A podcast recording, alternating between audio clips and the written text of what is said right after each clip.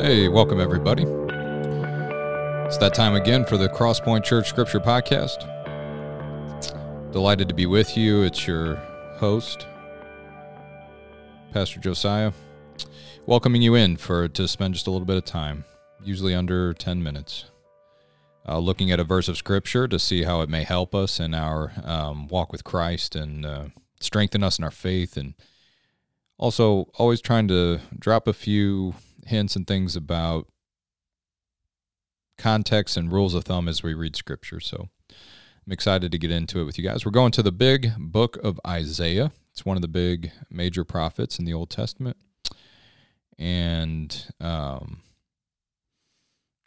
I'm excited. Isaiah has some beautiful stuff in it. Usually you hear a lot of it in, at Christmas time. Prince of Peace upon his, the government shall be upon his shoulders and you shall call his name Emmanuel, all that kind of stuff. But this comes from Isaiah 54.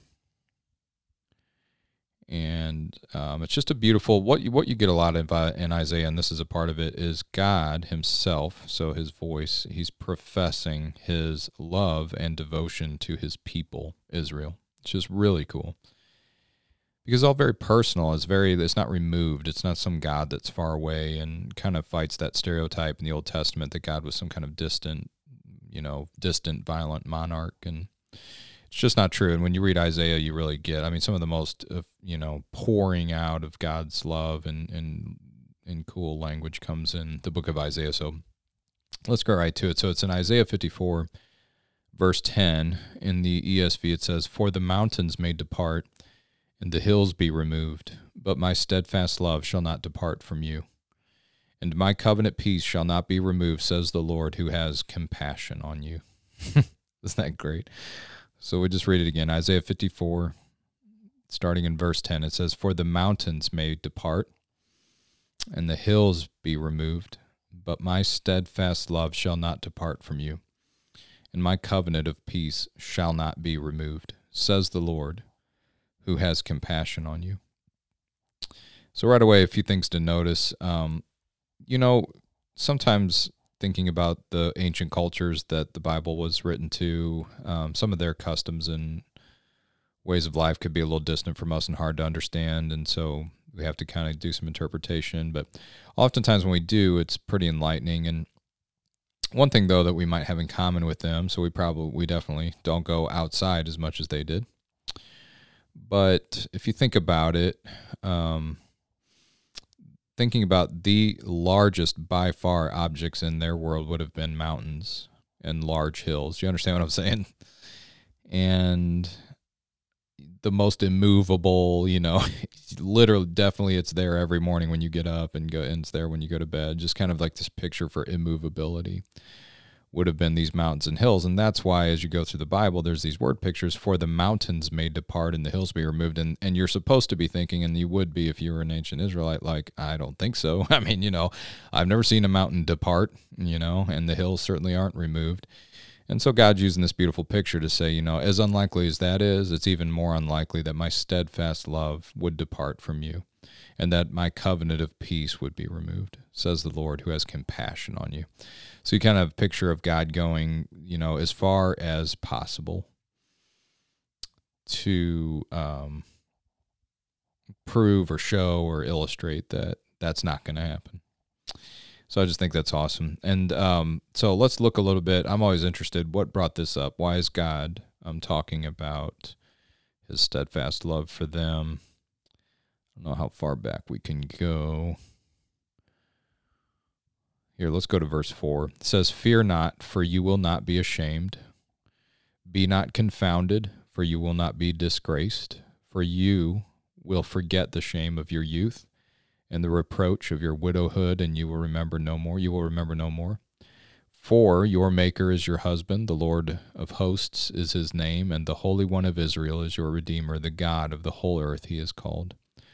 For the Lord has called you like a wife deserted and grieved in spirit like a wife of youth when she is cast off, says your God.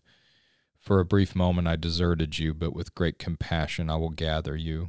In overflowing anger for a moment I hid my face from you, but with everlasting love I will have compassion on you, says the Lord your Redeemer. Okay, pretty cool.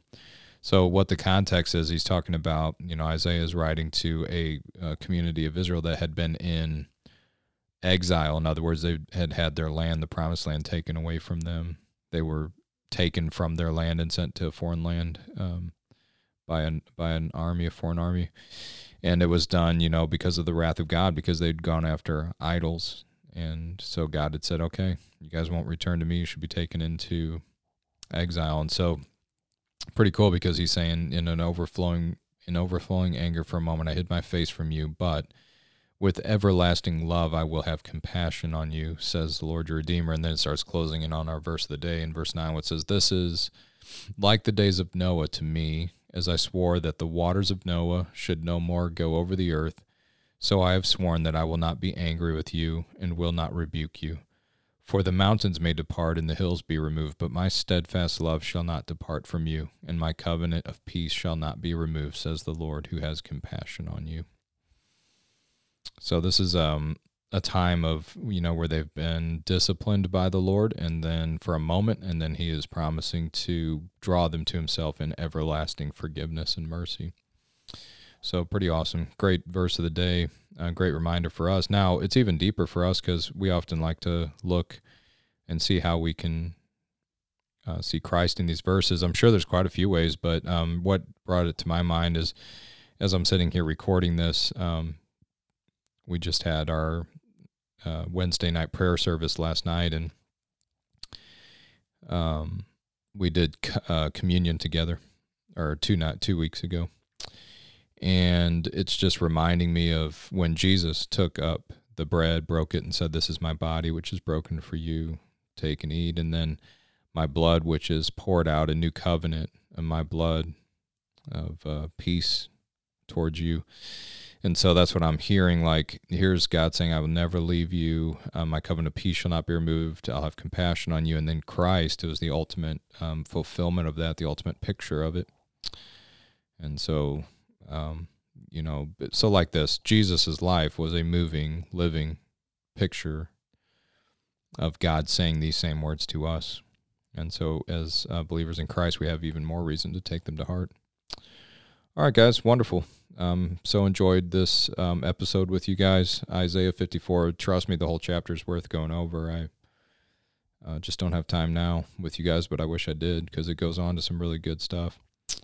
But you can look it up for yourself, Isaiah 54, and just go to it. And uh, the whole chapter is worthy of meditation and prayer and worship. All right, guys. Appreciate you. See you next time.